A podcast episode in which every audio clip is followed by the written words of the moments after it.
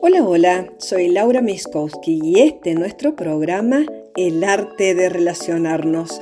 ¿Cómo estás donde sea que te encuentres en este momento escuchándome? Te doy la bienvenida a este nuestro espacio y como siempre te agradezco que estés ahí.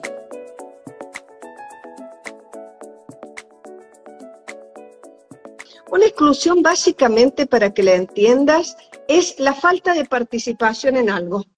Cuando yo te saco de la participación de algo, te estoy separando en el sentido negativo, te margino, el marginar a alguien, eso es una exclusión.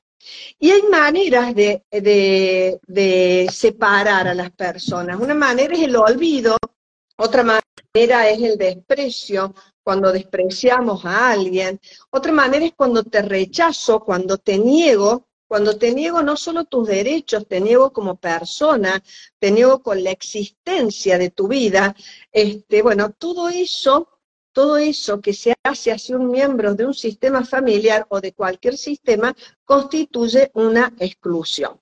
Y lo importante saber es por qué ocurren las exclusiones en los sistemas humanos. Eso es lo que un poco que hoy hablaba con José, le decía, lo importante es saber por qué en una familia se excluye?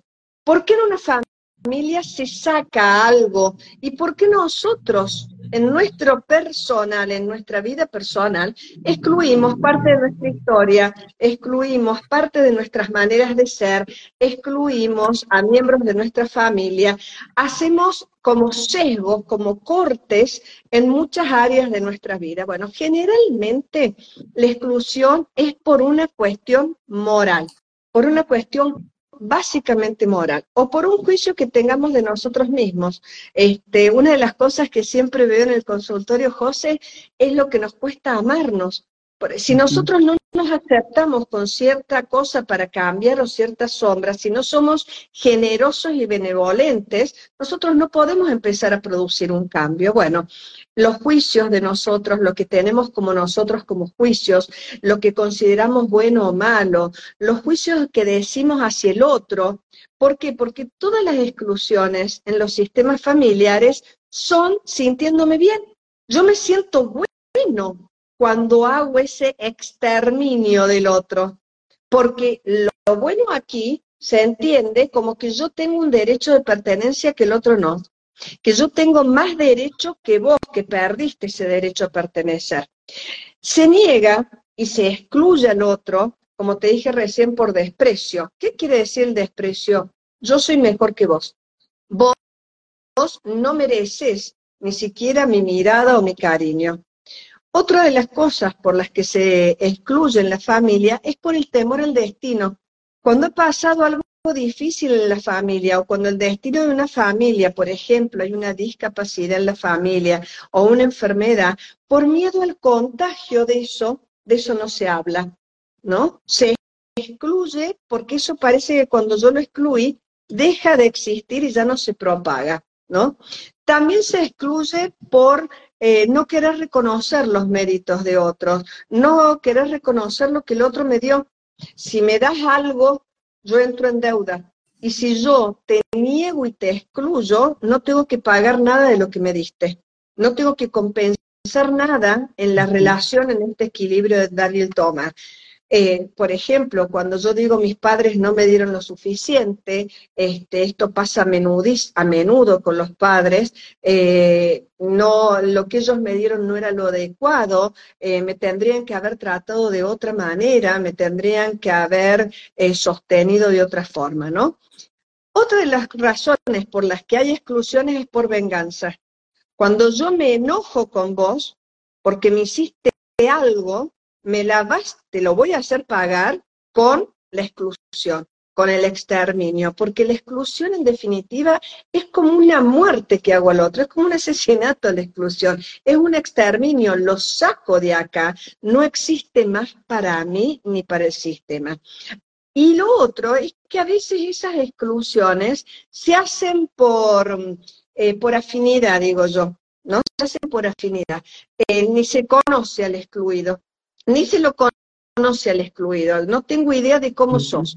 Y acá contaba los otros días lo que me sucedió este, con una clienta a la que voy a llamar Anabela. A esta persona yo le he inventado este nombre así como, viste, cuando se inventen las novelas un nombre, pero es real lo que voy a contar, ¿no? Anabela sabe, sabe, ella sabe que su hermana tiene un serio problema con ella, sobre todo de comparación, y que habla muy mal de ella con los amigos de la hermana, con los conocidos de la hermana. Se victimiza básicamente, ella es más pobre y, y, Anabela, bueno, entonces hay una cosa ahí de la hermana sin resolver. Bueno, y Anabela de pronto necesita un asesoramiento de arquitectura y se le ocurre mandar un mensaje a una arquitecta amiga de la hermana. Le manda un mensaje por WhatsApp. Y entonces a esta arquitecta la ha visto pocas veces, no se conocen personalmente, no saben cómo son, pero ella aduce, mira, soy amiga, soy hermana de fulano de tal, la saluda y le cuenta y le dice, necesito este asesoramiento. Recibe una respuesta fría, ni siquiera la saluda inicialmente, y cuando manda el segundo mensaje explicando un poco más, la arquitecta le clava el visto y no le responde más. Esa es una exclusión. No es grave, pero es una exclusión. Pero ¿por qué ocurre esa exclusión? En la arquitecta que no tiene idea cómo es Anabela, solo ha escuchado a voces lo que la hermana de Anabela dice que a ella le pasa con Anabela, ¿no? ¿Qué ocurrió ahí? Que tomó partido nosotros a veces tomamos partidos sin conocer a las personas, nos aliamos, nos aliamos con este que creemos víctima y de pronto hacemos al otro a una imagen sin conocerlo y hacemos una exclusión. Simplemente tomamos partido, ¿no? Pero básicamente, ¿qué es lo que está en la base de la exclusión? ¿Qué se dice en la base de la exclusión? Nosotros pertenecemos y vos no. Nosotros pertenecemos y ustedes no. Ustedes o vos perdiste el derecho de ser parte. Eso es básicamente lo que ocurre en la exclusión y eso es básicamente lo que ocurre entre nosotros los seres humanos a la hora de encarar esto de las exclusiones. Vamos bien hasta ahí con esta explicación, no estoy viendo nada, me voy a poner los anteojos. Eh, sí, muy bien, Lau. Eh, sí, estaba pensando que esto, ¿no? Que decías vos, que muchas veces nosotros excluimos o, personas de nuestra familia o, personas que random, ¿no? Que no son de nuestro círculo. Eh, es por esto, por lo que, por la información que traemos previa, pero no, no, no, no nos ponemos, no nos detenemos a analizar qué estamos. O no nos detenemos a pensar que puede ser una cuestión de hermanos y que, y que Anabela está hecha la imagen de la hermana que quizá tiene un problema de celos o quizá se pelearon por dinero o lo que sea, pero que no constituye a Anabela en una persona que hay que, este, no sé, golpear con un mensaje, porque yo creo que esto de clavar los vistos es una forma de agresión en el WhatsApp. En serio lo digo, gente. Habría que examinar qué nos pasa con la comunicación del WhatsApp. Una que acorta, otra que se malentiende y otra que a veces pasa que vos lo lees y decís lo voy a contestar después y en la cola de los WhatsApp queda. Puede ser que eso haya pasado, puede ser, pero me parece que este ejemplo venía a la vez. Otra de las cosas que te traía José antes de, de las preguntas es un poco hacer la salvedad eh, y me gustaría hacer una salvedad general sobre las constelaciones familiares, porque mm, estamos hablando de preguntas y respuestas sistémicas, ¿no? Y las constelaciones familiares, tal cual Bert Hellinger las legó, y lo aprendí con él desde el año 2000 hasta el año 2018, que fue la última vez que lo vi, porque fue la última vez que lo vi en su cumpleaños 92, las constelaciones familiares, tal cual Bert Hellinger las legó, todo está dirigido a la solución. Y puede que en el entre medio haya cosas que están mal, que están bien, pero eso no es lo importante. Lo importante es hacer visible las leyes que rigen los sistemas relacionales humanos y que nosotros desconocemos. Entonces, esto es muy importante porque lo que se busca con las constelaciones es el orden del sistema aplicando solo tres leyes que son las que él nos mostró. Son tres y solo tres las leyes. No se busca sanación alguna, que eso lo he escuchado un montón de veces en mi consulta. Nosotros no somos sanadores, no somos médicos, no somos psicólogos. Lo que nosotros buscamos es dar el orden del sistema. Cuando un sistema está ordenado y un sistema familiar consigue consigue ese orden, más allá de la narrativa, más allá de la historia de los buenos y los malos, lo que surge es la sensación de liberación que se tiene. Esa sensación de liberación que se da porque está íntegro, en la integridad del sistema lo que logra ese efecto, permea al cuerpo, permea a la mente y por supuesto al alma individual y grupal. Y esto no es menor, no es menor porque lo escucho eh, constantemente y en esto se da una gran confusión en todas las áreas que intervenimos multidisciplinariamente. A mí que me gusta trabajar con todos los psicólogos, médicos, eh, docentes, abogados, todas las áreas empresarios con los que trabajo, mi tarea es bajar el orden sistémico. No es la tarea de un constelador la sanación.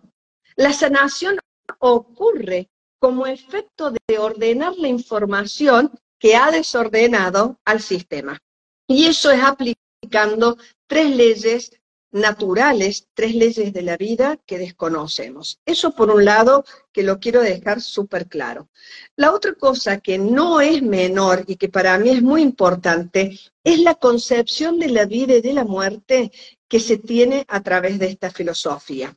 ¿Por qué? Porque a la par de la salud se contempla también y se permite el conflicto la enfermedad y el morir. A la par que yo voy considerando la salud y es el objetivo, la solución, no tengo la intención de salvar a nadie de la enfermedad, ni de eh, interponerme en el proceso de muerte de una persona dentro en lo relacional existen estos órdenes, existen estos órdenes que son naturales, que son órdenes de la vida, que se aplican a los seres humanos, a las relaciones y fundamentalmente a la familia, ¿no? Si nosotros conocemos estos órdenes, si los aprendemos a aplicar, nosotros podemos desenvolvernos con mayor armonía dentro de nuestra familia de origen y ni qué decirte, ni qué decirte cuando te toca formar tu familia o manejar tus relaciones, ¿no? Porque en tu familia, en tus relaciones, vas a desenvolver la responsabilidad del vínculo que solo lo podés hacer si tenés ordenada tu familia de origen, si no vas a tener desplazamientos y compensaciones. Bueno, esto lo quería aclarar un poco porque, porque me parece que hace falta escucharlo en este momento, me, hace me parece que hace falta distinguir las áreas en las que estamos interviniendo y la manera en que intervenimos. Entonces, el legado de Hellinger apunta a la solución, y apunta a la integridad y al orden del sistema. Una vez que ese orden es conseguido, evidentemente todo se permea y consigue un impacto grande en el cuerpo, en la mente de ese ser humano. Son tres las leyes y solo tres que se entrelazan. Se entrelazan armando un cuerpo de conocimiento que lleva muchos años poder este, interpretar y percibir. Pero hoy solo vamos a hablar de los excluidos y eso nos va a llevar a la primer ley. Sin embargo, cuando conteste las preguntas, voy a me echar con el segundo y el tercer orden. Pero bueno, vamos a la primer ley, que son el tema de los excluidos. Antes, ¿cómo andamos? Que la gente, no sé si se ha sumado, si tiene preguntas por ahí, si nos quieren contar cómo andan sus vidas. ¿Qué dicen? Sí, se están sumando, todavía no hay muchas preguntas. Eh, bueno, alentarlos a que, a que escriban ahí en los comentarios las preguntas, las inquietudes que tengan para que Laura les pueda responder. Bueno, vamos con esta primera ley que es fundamental. En realidad la primera ley rige la profundidad del sistema y dice, si quieren anotar ahí, todo aquel que pertenece tiene el mismo derecho de pertenencia. Todo aquel que pertenece tiene el mismo derecho de pertenencia independientemente de la forma de ser que tenga, independientemente a lo moral, independientemente a lo que esta persona haya hecho, incluso independientemente si está vivo o muerto. Todos tienen derecho a pertenecer, ¿no? Ser selectivo es excluir, depende de lo que llame ser selectivo, este, depende de lo que llame ser selectivo. Y acá siempre, en la pertenencia, hago una distinción que espero que les sirva y digo, esta distinción es Made Laura. Así que tómenla entre paréntesis y personalmente en la experiencia que tengo. Yo hago una distinción entre vínculo y relación. Cuando hablo de pertenencia, hablo de la vinculación. Y la vinculación define la relación, define tu lugar en el sistema y define los intercambios que hay en el equilibrio de dar y recibir dentro del sistema. Entonces, yo, Laura, soy mamá de Andrés. Siempre pongo el mismo ejemplo y los voy a hartar, pero no importa. Yo, Laura, soy mamá de Andrés y el vínculo es de mamá e hijo. Ahora, yo, Laura, como mamá de Andrés, tengo una relación con Andrés cuando está en mi panza. Tengo una relación diferente con Andrés cuando Andrés empieza a caminar. Tengo una relación diferente cuando va al primario, tengo una relación diferente en el secundario, tengo una relación diferente cuando Andrés es un adulto, ni qué decirles hoy que Andrés tiene hijos. Siempre, siempre el vínculo ha sido de mamá e hijo, pero la relación tiene una actualización de acuerdo a lo que vamos viviendo, de acuerdo a nuestras historias, de acuerdo a cuánto vamos creciendo y cuánto vamos madurando. Pero el vínculo es siempre de madre e hijo. La reconocer de que todos pertenecen es reconocer eso, es reconocer la vinculación, es reconocer el lugar que el otro tiene y que no lo pierde y que no lo pierde por la forma de ser. Supongamos que no es así pero supongamos, y vamos a mentir un poco, imagínense que yo, Laura, este, sea alcohólica. Y entonces Andrés dice, mi madre no existe para mí y niegue el vínculo conmigo, como Laura, por mi alcoholismo. Esa negación de vínculo es la exclusión. Diferente es si él dice, Laura es mi mamá, siempre lo va a ser y la amo profundamente, pero me hace tan mal verla alcoholizada que prefiero tener y ser selectivo en esta relación y me acerco poco. Me acerco porque cada vez que me acerco me duele, entonces intento tener una relación acorde a lo que yo siento con este vínculo que tengo con Laura, pero yo no dejo de entender, o el hijo no deja entender, que esa es su mamá de por vida y por siempre. Llámense padres asesinos o llámense casos pero espantosos, como son los casos de incesto. Los casos de incesto o los casos en donde hay asesinatos intrafamiliares, no se pierde la pertenencia. Es más, en caso de asesinatos, los voy a decir después, la pertenencia, el asesinato une en una pertenencia familiar. Y esto es como para que estalle una bomba en este instante, ¿no? Pero bueno, ya voy a ir a explicar eso. Espero explicar esto porque esto de la pertenencia es una ley fundamental. Y cuando hay un excluido, un olvidado, alguien que después, este, alguien que es rechazado y que se le niega la pertenencia y su lugar, lo que ocurre después es que la economía y la solidaridad interna del sistema presiona y presiona de tal manera que lo va a integrar a través de un conflicto o de una enfermedad. Y esto es y sucede porque todos los miembros que estamos en un sistema estamos unidos, unidos por hilos invisibles y por una fuerza que nos entrelaza en un eh, orden, en un orden y en un equilibrio que actúa, lo sepamos o no. Y esto es el gran legado de Hellinger. darnos y traernos a la luz esta vinculación invisible que nos lleva a desórdenes sistémicos hasta que alguno en la familia de pronto dice, ok, voy a ver a los excluidos, voy a integrar el sistema y esa integración del sistema disuelve esta presión interna de lo que algunos llaman linaje. A mí no me gusta mucho la palabra ni linaje ni clan, pero bueno, ese es un rollo mío que en algún momento lo hablaremos.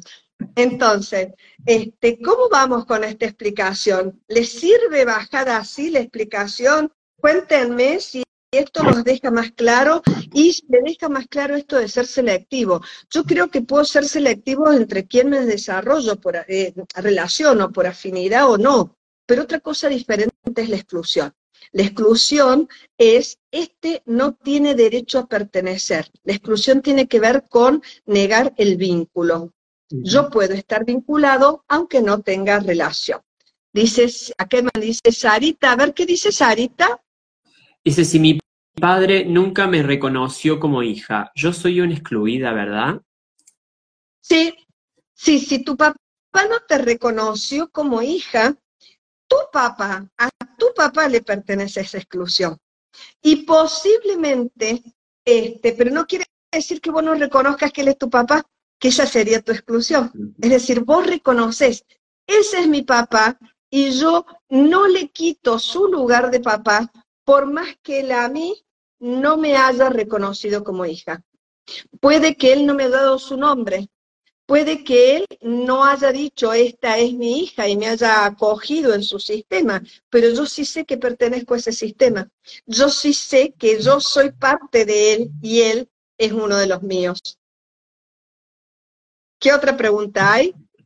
Cintia dice, siempre que hay enfermedad en la familia es porque hay un excluido en el sistema. En general, en general, una de las maneras en que ve eh, Hellinger, y esto es un entrenamiento que él dio en el año 2008, muy potente, uno de los primeros Hellinger Ciencia, uno de los primeros campus de Hellinger Ciencia, creo que enfermedades fue en noviembre del 2008, este, lo que él mostró es que en general la enfermedad está mirando a esto de los excluidos, o que los síntomas generalmente están recordándonos o miran a alguien que nosotros no vemos, ¿no? Este, en general. En cuanto a las enfermedades, eh, lo voy a contestar después una de las preguntas, pero ahora hago otra salvedad. Esta es la mirada sistémica de Hellinger y no reemplaza reemplaza la mirada médica, no reemplaza este, otras corrientes que son aplicables a la enfermedad. Yo creo mucho en la multidisciplina, en donde todos podemos intervenir desde nuestras miradas y dar una posibilidad justamente de integración a esas miradas. Entonces, hecha esa salvedad, generalmente, generalmente, la enfermedad mira una exclusión. Puede ser que sea una exclusión que el sistema ha hecho y que la persona esté implicada en esa enfermedad. Puede ser que la exclusión sea yo de una culpa mía y que a través de la enfermedad la estoy expiando. Puede ser que la exclusión sea de otro miembro de la familia y yo lleve el destino de esa persona. ¿Vamos bien? Vamos bien. Ahí Sara, que nos preguntó antes sobre el, el Papa, dice, si yo constelo a ese padre que nunca me reconoció, ¿puedo ayudar a acomodar ese sistema y cambiar esa postura? En realidad, en realidad, eh, ahí, hay un, ahí hay algunas cuestiones para ver y para distinguir. A ver, dice, si yo constelo a ese padre, yo quiero desmistificar esto de las constelaciones, gente, porque la constelación no es que vas a ir a un grupo y entonces vas a hacer un escenario y vas a decir, yo quiero constelar a mi papá, que no, no, eh, Sara querida, la constelación es el movimiento interno que vos hagas en este instante. En este instante, si vos te, eh, te sintonizás con tu alma, Sara, eh, querida, puede ser este instante tu constelación. Así de que no digas si yo constelo a mi papá, constélalo ahora y aprovecha este instante. Entonces, Sara, si vos te sintonizás en tu alma, en tu corazón, con ese papá, vas a poder sentir qué de ese papá sí está habitándote a vos. Por ejemplo, desde lo biológico, su ADN, y desde lo biológico puede ser tus ojos, puede ser tu pelo, puede ser tu manera de ser, puede ser algo cultural de la familia de tu papá, puede ser cuestiones no resueltas de la familia del papá que también te están informando. Vos perteneces más allá de que él diga, sí, ella es mi hija. Eso es la condición sine qua non. Lo otro es que si vos haces este movimiento que te estoy invitando a hacer, no es para que él lo venzas y él te diga, ah, sí, vos sos mi hija. No te va a hacer falta que él lo diga, simplemente vos lo vas a saber, tu alma lo va a saber y no vas a estar incompleta porque él no tuvo la capacidad de decirlo, saberlo o reconocerlo. Lo que ocurre con el movimiento interno que una persona hace, que para mí esa es la constelación, en ese acomodo interno existe también una separación o despedida en donde a vos no te va a hacer falta ya ese reconocimiento porque vos lo vas a tener dentro tuyo. Y eso lo que va a ocurrir es que cambia tu postura dentro de tu familia de origen, que ya no vas a ser una paria sin padre, vos sabés que tenés tu papá, aunque él no lo reconozca, tu papá vive en vos, y te va a permitir tener a la espalda a tu padre y estar entera para mirar a tus hijos, para mirar a tu familia, para mirar a tu marido, para no pedirle a tu marido que ocupe el lugar del padre que no tuviste, para no victimizarte porque tu papá no te reconoció, porque tu vida continúa con esa realidad más allá de este padre o no. Hay un, hay, es, es como, yo digo que constelar es como subir en un dron a ver el paisaje. Y entonces aparecen otros hilos y otras posibilidades. Lo que tenés que rescatar es ese amor a ese padre más allá de lo que él haga. Y una vez que lo rescatas, vos no te quedas fragmentada con esa historia, sino que sumás esa realidad y de ahí vas adelante. Una de las cosas importantísimas, importantísimas a la hora de constelar es primero encontrar esta, esta integridad del sistema. Lo primero es buscar la integridad del sistema, reconocer a todos en su lugar. Tu papá es tu papá, ¿no? Y le dejas a él las consecuencias del acto que él tiene de no reconocerte. Pero lo segundo, y yo te diría, Sara, que es lo más importante, es hacer el movimiento interno de asentimiento a esa realidad sin ningún lamento. Porque cualquier lamento que hagas, cualquier sí pero, cualquier defensa, cualquier queja, es una exclusión de lo que fue, es una exclusión de tu realidad, es una exclusión de tu historia tal cual sucedió, y esa es la peor de las exclusiones. Cuando nosotros excluimos parte de nuestra historia, nos sentimos que por esa historia quedamos a menos y no es así. Esa historia, así como fue, te puede hacer eh, crecer, te puede hacer entender lo que le significa una exclusión y te puede hacer una persona tan benevolente para con los otros, justamente porque has pasado ese dolor. Bueno, no sé si esto les contesta, si les sirve, cuéntenme. Acá Lau, Adrián de Rosario pregunta, ¿qué pasa con la exclusión en los embarazos concebidos por fertilización asistida o donación de espermatozoide de óvulos? En realidad eso pasa lo que pasa con un aborto. ¿Qué pasa con esas exclusiones? esos niños, aunque sean embriones, es vida, este, aunque sean por fertilización asistida, eh, y una cosa es la fertilización asistida, otra cosa es in vitro y otra cosa es la donación. Son todas cosas diferentes. Eh, pero vamos hacia atrás, Adrián. A ver, yo tengo, ¿quiénes pertenecen, Adrián? Ahora te voy a leer todos los que pertenecen para que vos veas que los que pertenecen acá son los que están en la primera línea. Miren, primero, todos los que pertenecen, primero, primero, primero, todos los que pertenecen son todos los que son hijos. Primer orden, todos los que pertenecen es todos los que son hijos. Nacidos, también los abortados, los perdidos, los perdidos, que esos serían embarazos concebidos por fertilización asistida, se pierden muchos embriones, los muertos, los olvidados, este tema da eh, muchísimo dolor y entonces uno en general no habla de los embriones que se pierden para que en la fertilización asistida o in vitro venga otro. Este, y los dados en adopción son todos hijos también, ¿no? En el caso de la fertilización asistida, es el espermatozoide que es, vamos a ver, inoculado, digamos por decirlo así, asistido en el útero de la mujer. Eso es asistido. In vitro entiendo que sacar los óvulos y hacer asistencia fuera del cuerpo de la mujer.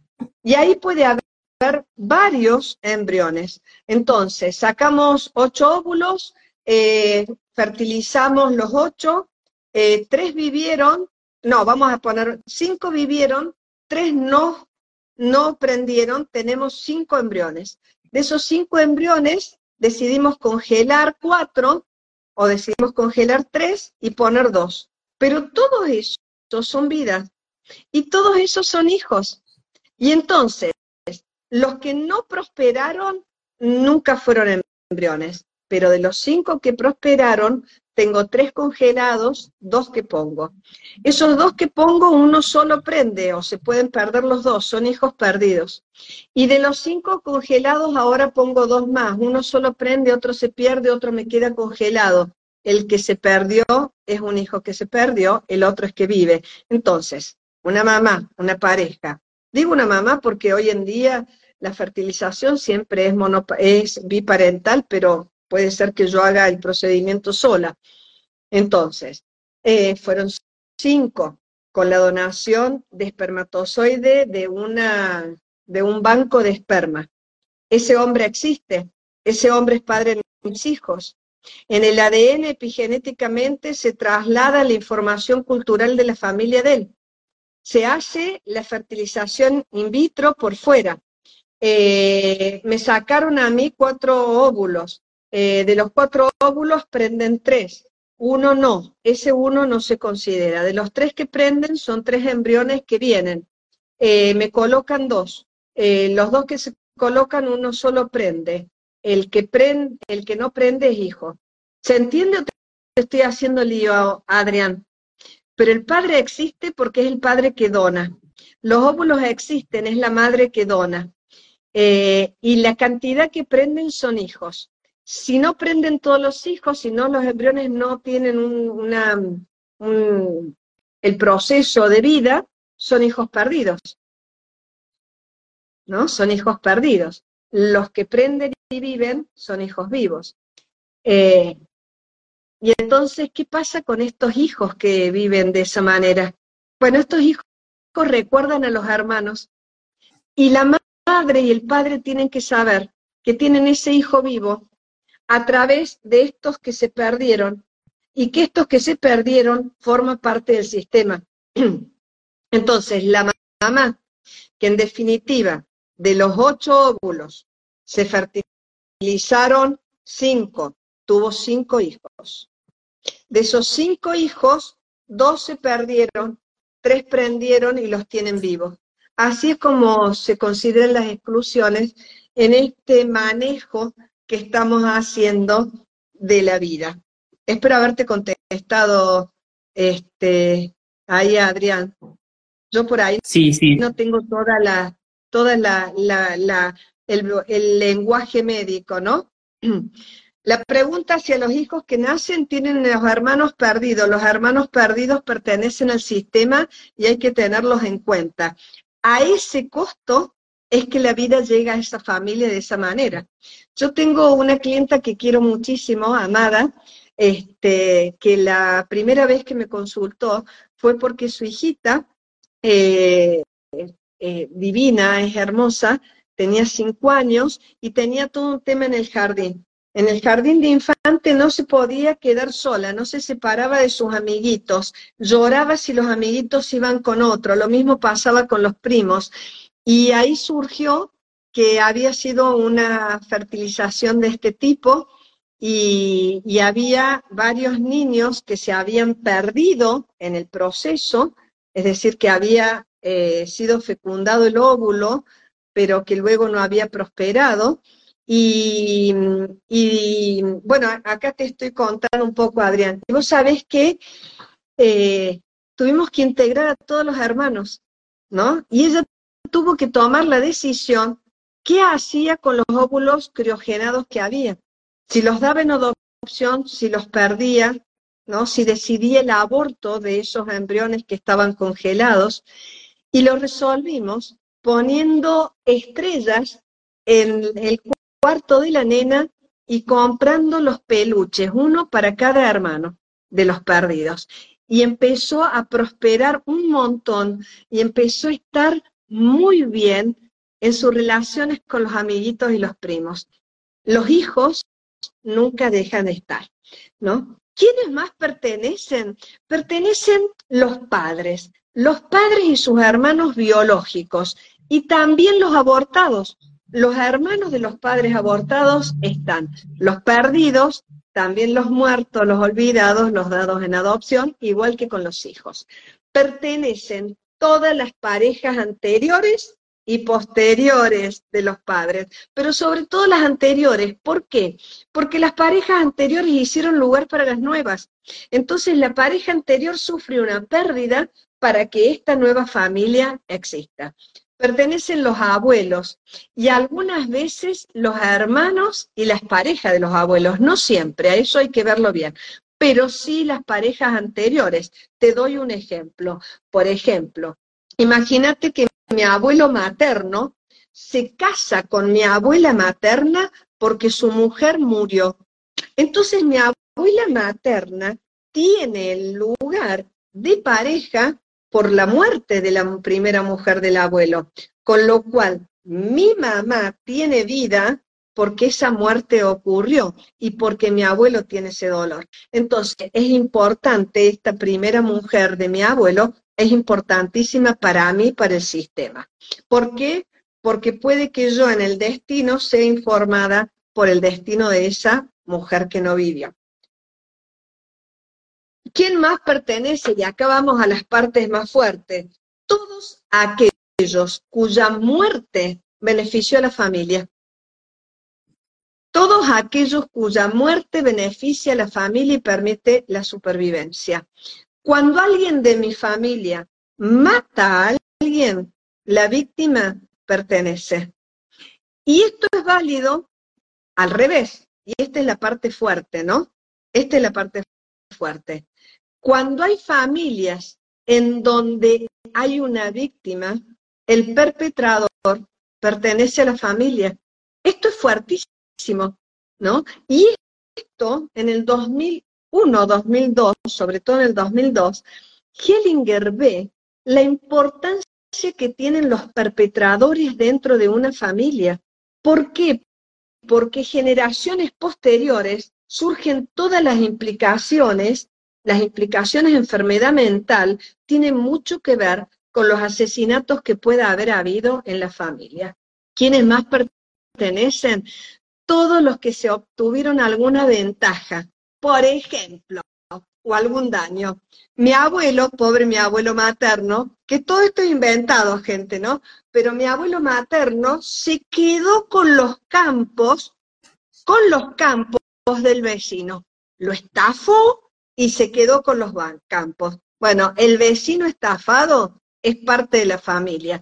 Y a veces es recordado, por ejemplo, con un ludópata que se gasta todo y paga el robo que mi abuelo hizo con buena conciencia. Entonces, esto es lo primero. Buscar orden es poder, eh, es poder, sí, esto de la enfermedad mental y los perpetradores lo podés buscar en, lo que Hellinger llamó psicosis enfermedad, año 2002, Palma de Mallorca, es la primera vez que él presenta las líneas transgeneracionales y los movimientos del alma con perpetradores, víctimas y victimarios en lo que es la enfermedad mental y en lo que son los conflictos. Bueno, por eso es tan importante que cada uno esté en su lugar, que es el segundo orden, la jerarquía. Cada uno en su lugar. Y el tercer orden, que es la compensación, es terminar lo que son las implicaciones eh, transgeneracionales, que ya la vamos a ver en cualquier momento. Ahora, una vez que ponemos el orden y todos los excluidos están, no solo basta eso, hay algo más. Y esto es lo que le decía recién a Sandra, está el proceso que se inicia en mi alma para que yo pueda ir más allá de cualquier lamentación, para poder ir más allá de la historia, de la narrativa, de los buenos, de los malos, de aquello que convalida la exclusión, de aquello que se cuenta para sostener esa exclusión. Y entonces, y entonces es importantísima, importantísima poder asentir a la realidad tal como es, asentir a la realidad tal como es. Bueno, ¿cómo vamos, José? Bien, acá Normita Navarro dice, la esposa de mi papá me sacó del lado de mi mamá apenas nací, me separó de ella. ¿Esa señora pertenece a mi familia? Por supuesto. Yo no sé si la señora habla de la esposa o de la madre, pero si la esposa del papá te sacó del lado de tu mamá cuando naciste, ambas pertenecen a la familia. Y ese hecho queda con la persona que lo hizo. No cargas con ese hecho. Y tu mamá sigue siendo tu mamá. Y en tu alma tu mamá está. Y es un hecho que tiene que ver con ellas y no con vos. Y esto es importante. Cuando lo excluido se le da su derecho de existencia, de existencia, trae bendiciones en el alma y sobre todo cada quien lleva las consecuencias de sus actos. Cada quien puede estar en su lugar. Entonces, mi mamá es mi mamá, la esposa de mi papá es la esposa de mi papá, carga con las consecuencias de sus actos, evidentemente excluyó a mi madre, excluyó, ella excluyó a mi madre, pero mi madre conmigo está y late en cada una de mis células, sobre todo la madre. La mamá es la relación más antigua que todos tenemos, es el vínculo más antiguo. Durante nueve meses, Norma, vos fuiste una con tu mamá, una con tu mamá. Y latiste y respiraste con tu mamá. Y todo lo que tu mamá comía fue tu alimento. Y fue tu mamá la que tuvo el éxito de parirte con dolor. Tu mamá vibra en tus células más allá de que la hayas conocido o no. ¿Qué otra hay? Cecilia Gorris dice, mi abuela materna quedó viuda y así se casó con mi abuelo. ¿Ese primer marido de mi familia? Por, supuesto que sí, el primer marido de tu abuela es parte de la familia y es un muerto que hay que integrar. ¿Querés que vamos a las preguntas que tenemos, José? ¿Cómo le va a la gente? ¿Les gusta este vivo? ¿No les gusta? Cuéntenos, por favor, si les sirve así como estamos charlando hoy. A mí me parece que sí, porque hay, muchos, muchos comentarios, mucha gente en el vivo. Eh, te, leo entonces, la primera pregunta de que, te, te dejó la gente. Y dice Alejandro, ¿qué sucede cuando los excluidos están en ese lugar porque no hay otra opción? Es que el excluido no tiene otra opción. Es real el excluido no tiene otra opción. Esto es tan, importante entender. El excluido no puede presionar para su inclusión. Eso es algo que Hellinger expresaba de la siguiente manera. Él decía, son las víctimas las que tienen la solución. Eso decía Hellinger. Hellinger dice, la solución está en las víctimas, no en el perpetrador.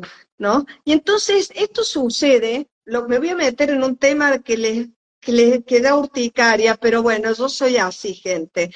Esto sucede con muchos hombres, en donde la madre no habilita a través de su respeto el lugar que el hombre tiene, que es el padre. Y entonces, si la mamá no habilita a través de su respeto la paternidad, sus hijos tienen difícil la relación con el padre y muchos padres son los excluidos. Sí, muchos papás, muchos hombres están excluidos por nosotras las mujeres. Es algo que yo vivo trabajando con las mujeres que se me acercan, ¿no? Este, ay, gracias, Angeli. Angeli, no sé qué sos, Angelina, ¿cómo es tu nombre? Recomendás mi formación, gracias. Sí, yo tengo una formación en realidad para la gente común, no doy más títulos de facilitadores. ¿Desde qué año dejé de facilitar gente, José? No me acuerdo. El 2021, ¿puede ser? Sí, la última formación, la formación, la última formación con título CUDEC fue en el medio de la pandemia en el 2020. y ahí yo dije, ahora a formar a la gente. ¿Por qué? ¿Saben por qué? Porque si nosotros conocemos estos órdenes y podemos ordenar nuestra propia eh, familia de origen, si nosotros podemos encontrar nuestro, nuestro lugar en el sistema de origen, no nos hace falta andar resolviendo conflictos, no los generamos, porque los conflictos tienen que ver con ese desorden que cada uno de nosotros tiene, ¿no? Ah, yo hice en el 2020, hice no. Ah, hiciste no, qué bueno. Cuando hago una nueva formación, se pueden, en abril del 2024, comienza de cara al futuro y ahí van a poder formarse conmigo en lo básico de la filosofía hellingeriana con todos los movimientos internos que una persona tiene que tener en su propia vida. Métanse en www nousacademia.com, es virtual, sí, Eric, es virtual, tiene un encuentro presencial nada más a la mitad, que es un intensivo eh, presencial, y todo el mundo se lleva su constelación, todo el mundo trabaja padre, madre, todo el mundo trabaja la relación con la vida, todo el mundo trabaja profesión, todo el mundo trabaja dinero, abundancia, enfermedades, salud y toda la historieta. Métanse y busquen de cara al futuro. Está hecha para la gente común, común de los comunes, no certifico más un facilitador, no quiero más ese peso. Bueno, vayamos de nuevo. Hay algo más complejo que funciona en esto que dice Alejandro, ¿no? Que, que, un excluido. Hay algo más complejo, que es el tercer orden hellingeriano, que tiene que ver con la compensación de dar y tomar. Esta compensación, eh, esta ley en segundo orden, funciona porque la familia, eh, funciona para que la familia tenga un equilibrio entre ganancias y pérdidas. Y eso abarca muchas generaciones. Entonces, eh, ¿qué tenemos que saber? Que en las familias y en los sistemas familiares existe una profunda necesidad de justicia y compensación. Y esto provoca lo que se llaman implicaciones. Estas implicaciones es lo más cruel y es donde las constelaciones más incidencia favorable tiene. Eso, la, constelación para una implicación, yo les diría que no hay una herramienta más favorable, más efectiva, más eh, comprimida y eficaz en este momento. Este, ay, Violeta Luna, le cambió la vida de cara al futuro. Gracias, Violeta, porque yo amo, amo de cara al futuro. Bueno, ¿qué es una implicación? Que un futuro, que un posterior viva vive el destino de un excluido anterior.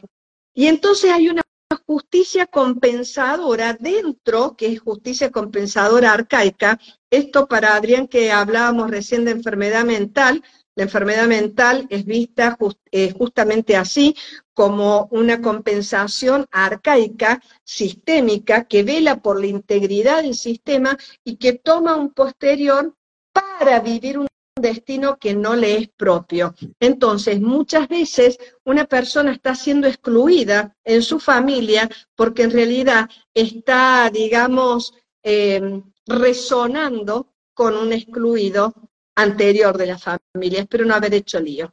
¿Vamos bien, José? Vamos bien. por esto que estás contando, Sara eh, pregunta, dice, yo tengo cuatro hijos, tres varones y una niña. Mi niña falleció después de batallar una patología muy seria. ¿Eso se da porque ella pudo haber estado compensando algo de algún ancestro? Volvémelo a leer, porfa. Bien.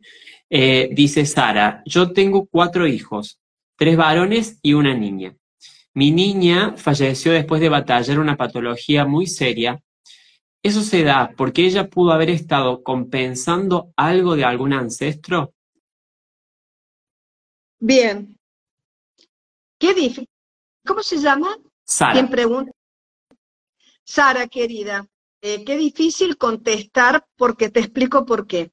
A mí jamás me gusta que una respuesta sea eh, eh, condenatoria o sea limitante al movimiento que la vida tiene. Sí y no. Puede ser, y lo que se ve es que las enfermedades más graves o los conflictos más graves muchas veces y en muchos casos están resonando con situaciones transgeneracionales, a veces hasta cuatro generaciones atrás, que han sido tan graves que toman a un posterior y lo implican dentro eh, del sistema. Eh, las repeticiones, por ejemplo, responden a implicaciones y las cuestiones de gravedad. Ahora, yo, Laura, siento que también hay situaciones de vida que algunas almas vienen a transitar. Y entonces están, por eso digo sí y no. No me gustaría decir sí, es por eso y juzgar a todo ese sistema, porque no es así. A veces algunos de nosotros tenemos un destino propio que nos es difícil. A veces hay personas que están resonando con determinada situación o discapacidad y que salvan a, todo el sistema también. Pero quiero ser cauta en la respuesta. Lo que sí puedo decirte es que entiendo el dolor que como mamá puedes tener y que es importante que puedas eh, transitar esto de la mejor manera, justamente porque a veces buscamos la raíz de algo, buscamos la causa de algo o buscamos el porqué de algo, porque eso es muy doloroso. Y si logramos encontrar el por qué parece que el dolor es menor. No, eso va a ser siempre muy doloroso la pérdida de un hijo, más allá de las causas y los por qué. Te abrazo.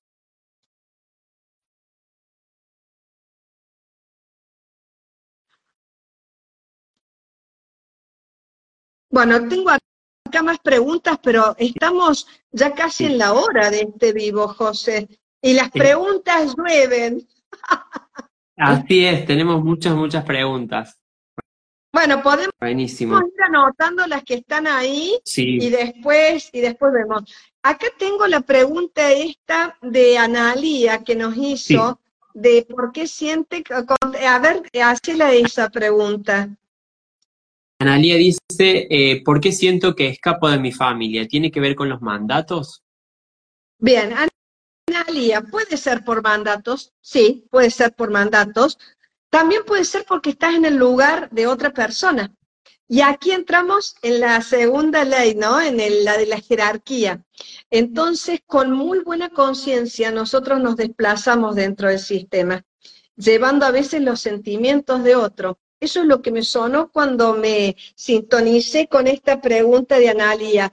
¿Qué tal, Analía, si vos escapás de tu familia porque estás llevando el sentimiento de otro y buscando a otros que quizás se perdieron?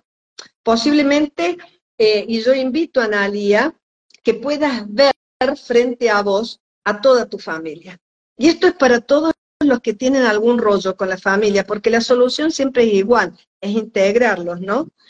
Y si Analia puede ver sobre todo a su mamá y su papá y decir, yo soy su hija, yo soy tu hija, yo mamá soy tu hija, yo papá soy tu hija, y como hija me quedo, este es mi lugar de hija, y yo me quedo con ustedes, posiblemente eso descomprima aquello que me hace desplazar en el lugar de otro que se perdió, ¿no? O llevar algo que no es mío. Yo aquí soy hija y ustedes son mis padres y ustedes son mis abuelos. Y si alguna vez yo dije yo por ustedes, lo siento. Ustedes por ustedes y yo por mí. E inmediatamente los libero. ¿Qué dice ahí? Eh, ahí te dice Graciela, ¿tenés alguna bibliografía que pueda sugerir para comenzar a leer de las constelaciones? Sí, hay mucha bibliografía de Hellinger y yo recomiendo la, bibliografía de Hellinger. ¿Qué puedo recomendar para empezar? El centro se distingue por su levedad eh, de editorial Herder. Es el primer libro que Hellinger escribió en el 2002. El centro se distingue por su levedad. Y otro que para mí es uno de los manuales más exquisitos es este, el manantial no tiene que preguntar por el camino del año 2005, Bergelinger, editorial Alma Lepic, que es editorial argentina. Y si quieres tener la Biblia hellingeriana, podés eh, comprarte un libro que se llama El amor del espíritu del año 2009 del Instituto de Joan Gariga. Y si quieres algo más liviano y bonito, cómprate Mi vida, mi obra, que es la última, la autobiografía, el último libro que Hellinger escribió. Mi vida, mi obra, salió en el momento entre el, 2000, entre el 2018 y 2019, que es su muerte, salió el último libro de Bert Hellinger. Te di cuatro libros. Así es. Charremos con la última pregunta, José. Bueno, Lau, tenemos dos más. ¿Querés que te haga las dos o una solita? Una sola. En lo de las enfermedades, si te parece. Perfecto. ¿Se pueden curar enfermedades si sanamos las separaciones del pasado? Pregunta Fernanda y habla de enfermedades autoinmunes. La respuesta es sí. Absolutamente sí. Si nosotros logramos integrar nuestro pasado en el alma y integrar lo que está excluido en el alma, esa integración actúa silenciosamente. Y sí o sí se va a revelar en todos los efectos eh, que hay, porque se revela a través del conflicto, se revela a través de la enfermedad. Entonces, si nosotros logramos esa integración, por supuesto que se ve esa liberación. Vuelvo, lo primero es incluir lo que fue. Y lo segundo es que en esta inclusión lograr renunciar a las quejas, renunciar a los lamentos, a las ilusiones que por la vida podría haber sido diferente. Así fue. Fue así. Ese es el desafío espiritual que tenemos, a sentir a lo que fue, ni siquiera aceptarlo, a sentir. Con respecto a las enfermedades autoinmunes, más allá, y vuelvo, de reconocer y acudir a abordajes importantes de otros campos, ¿no? En, en enfermedades autoinmunes, Laura, por mi experiencia, yo recomiendo consultar a alguien que haga psiconeuroinmunoendocrinología que abarca mucho de lo autoinmune y del trasfondo proinflamatorio y la inflamación que tiene cualquier enfermedad autoinmune. Pero extra esto como paréntesis al costado, eh, a mí me consulta muchas veces la gente y cuando me consulta, yo percibo el rechazo que tienen las personas, que tenemos las personas por nosotros mismos. Y yo creo que en ese rechazo que tenemos por nosotros mismos está la enfermedad autoinmune. ¿Por qué? Porque el sistema inmunitario está atacando erróneamente las células y los tejidos sanos. Eso es una enfermedad autoinmune, creo yo, ¿no? Y entonces me gusta traer la reflexión de Hellinger, por eso quiero cerrar con esta pregunta. Eh, ¿Cómo alguien puede hacerse cargo de sí mismo y amarse a sí mismo si rechaza su origen. ¿Cómo alguien puede conseguir desearse el bien si rechaza a sus padres, a su propia historia, a los acontecimientos de su vida?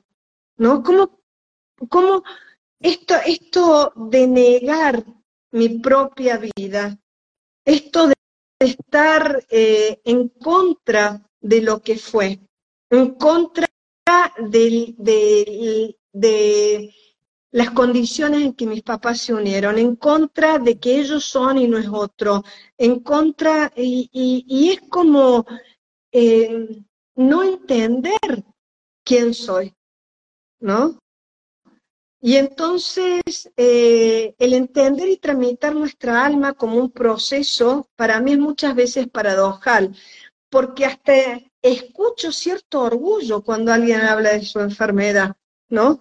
Eh, detrás de decir algo como, como cierto orgullo detrás del conflicto, pareciera que el conflicto nos hace importantes. Yo digo, estamos todos del tomate. Qué increíble cuando miramos, y esto quiero dejarlo como reflexión de este vivo, pregúntate cuánta falta de amor y compasión estás teniendo por vos. Me emociona, ¿no? Eh, bueno, me emocioné porque lo veo y digo, wow, qué mundo sin amor. Pero porque el amor empieza acá por mí. Y entonces en estos tiempos que corren, lo que hay que buscar para mí es la conexión principal que yo tengo con la fuerza de la vida. Y eso comienza con mi vida, con mi papá torcido, con mi mamá torcida, con las condiciones torcidas en que se unieron, con los defectos que todos tuvieron, pero que no disminuye la fuerza de la vida que llega a mí. Conocer las leyes de la vida provoca una conexión con mi propia existencia, con lo profundo del alma de la humanidad, y este planeta estaría un poco mejor si todos nosotros volviéramos a conectarnos con la humanidad que tenemos que ser, ¿no? Reconocer que fluimos con la corriente de la vida, reconocer que fluimos también con la muerte, estar en sintonía y no en oposición con lo que la vida es. Y al exponernos a la corriente de la vida, quizá podamos recibir el regalo de una sanación en el alma.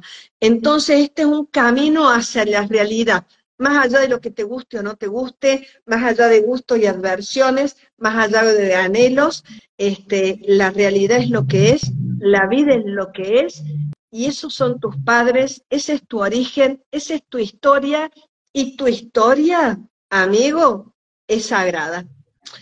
Bueno, me emocioné con todo esto, gente querida, pero acá sería el final del vivo. ¿Cómo vamos, José? Que nos dejen una palabra. ¿Qué les pareció de este vivo de exclusiones? Así es, sí, eh, contarle a la gente que esto queda grabado, ¿no? Eh, así que lo pueden volver a ver y escuchar. los vivos quedan grabados y pueden recorrer que hay más de 2.000 publicaciones en todos los vivos que hemos hecho, ¿no? Sí, eh, ahí Adrián te decía qué grande lo que decís, Laura. Graciela, qué hermosas tus palabras, muy cierto lo que decís, gracias. Así que, bueno, qué bueno. Hermoso escucharte, dice Sara. Sí, porque a veces está la fantasía esto de que lo difícil no tiene que existir, y sí, lo difícil existe. Claro que lo difícil existe. Y si vos no, eh, no sabés que lo difícil existe, ¿cómo podés abrazar a alguien que perdió un hijo? Algo tan doloroso como eso. O, o cómo podés abrazar partes de tu historia que son difíciles. Y tenés que abrazar, trascender, fortalecerte y ser cada vez mejor persona, eh, sabiendo que hay una fuerza tan grande que nos sostiene cuando nosotros podemos sintonizar con esa realidad y esa fuerza más grande, encontramos, te diría, el remanso para poder transitar lo que a veces no entendemos. Bueno, nos vemos el viernes que viene. Nos vemos el próximo viernes a todos. Sí, Adrián, es muy interesante poder unir la medicina. Yo trabajo con muchos médicos amigos es muy interesante eh, porque las constelaciones nos dan una mirada filosófica ante la salud, la vida y la muerte, eh, que hace muy interesante, sobre todo, superar la primer separación. Y para mí, la primer separación que nosotros tenemos es nuestro nacimiento. Si nosotros logramos entender que como criaturas pensamos que estamos separados de la vida por habernos separado de nuestra madre, poder volver a reconectar con la vida más allá del vínculo mamá y papá, eso es un potencial de salud innegable para cualquier persona y podemos seguir charlando. Bueno, nos vamos. Hasta la, hasta la semana que viene. Gracias, José. Hermoso programa. Gracias a todos los que estuvieron ahí. Chau, chau.